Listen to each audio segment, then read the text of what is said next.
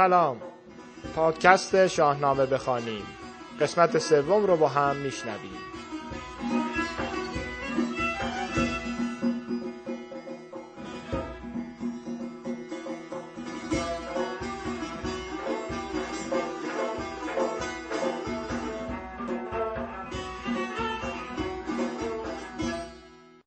به اینجای دیباجه رسیدیم که آفرینش مهیای حیات شد. بعد از این فردوسی به رسم روزگار خودش به ستایش پیامبر و علی پرداخته و خودش رو شیعه مذهب معرفی کرده. به بیان دکتر خالقی همین موضوع یکی از دلایل بیتوجهی سلطان محمود به شاهنامه فردوسی بوده.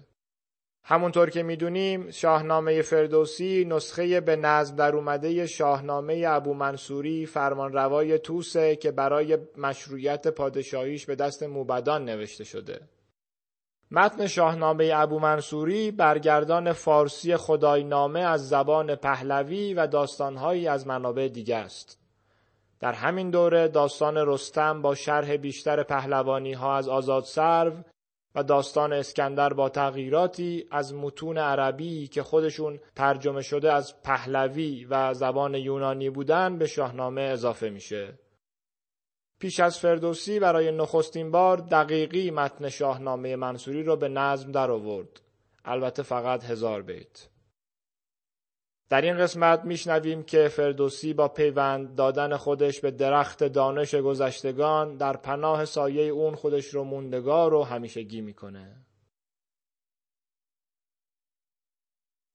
گفتار اندر ستایش پیغامبر نگه کن سرانجام خود را ببین که کاری نیابی برو بر گزین. برنج آری تنت را رواست که خود رنج بردن به دانش سزاست. تو را دانش دین رهاند درست در رستگاری بباید جست. دلت گر نخواهی که باشد نژند همان تا نگردی تن مستمند. چو خواهی که یابی ز هر بدرها سر اندر نیاری به دام بلا. بوی در دو گیتی ز بد رستگار نکوکار گردی بر کردگار به گفتار پیغامبرت راه جوی. دل از تیرگی ها بدین آب شوی. چه گفتان خداوند تنزیل و وحی؟ خداوند امر و خداوند نحی که من شارستانم علیم در است. درست این سخن گفت پیغامبر است. گواهی دهم کین سخن رای اوست. تو گویی دو گوشم بر آوای اوست. خردمند گیتی چو دریا نهاد برانگیخته موج از او تند باد چو هفتاد کشتی بر او ساخته همه بادبانها برافراخته یکی پهن کشتی به سان عروس بیاراسته همچو چشم خروس. محمد بدوی اندرون با علی همان اهل بیت نبی و وصی اگر چشم داری به دیگر سرای به نزد نبی و وسی گیر جای. گرت زین بد آید گناه من است. چنین است و این دین و راه من است. بر این زادم و هم بر این بگذرم چنان دان که خاک پی حیدرم. نگر تا به بازی نداری جهان. نبرگردی از نیک پی همرهان. همه نیکیت باید آغاز کرد چو با نیک نامان بوی هم نورد. از این در سخن چند رانم همی همانش کرانه ندانم همی.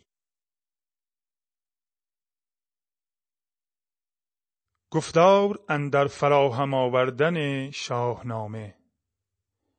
سخن هرچه گویم همه گفتند. بر باغ دانش همه رفتند. اگر بر درخت برومند جای نیابم که از بر شدن نیست پای توانم مگر پایه ساختن بر شاخ آن سرو سایه فگن. کسی کو شود زیر نخل بلند همان سایه زو باز دارد گزند. از این نامور نامه شهریار بمانم به گیتی یکی یادگار.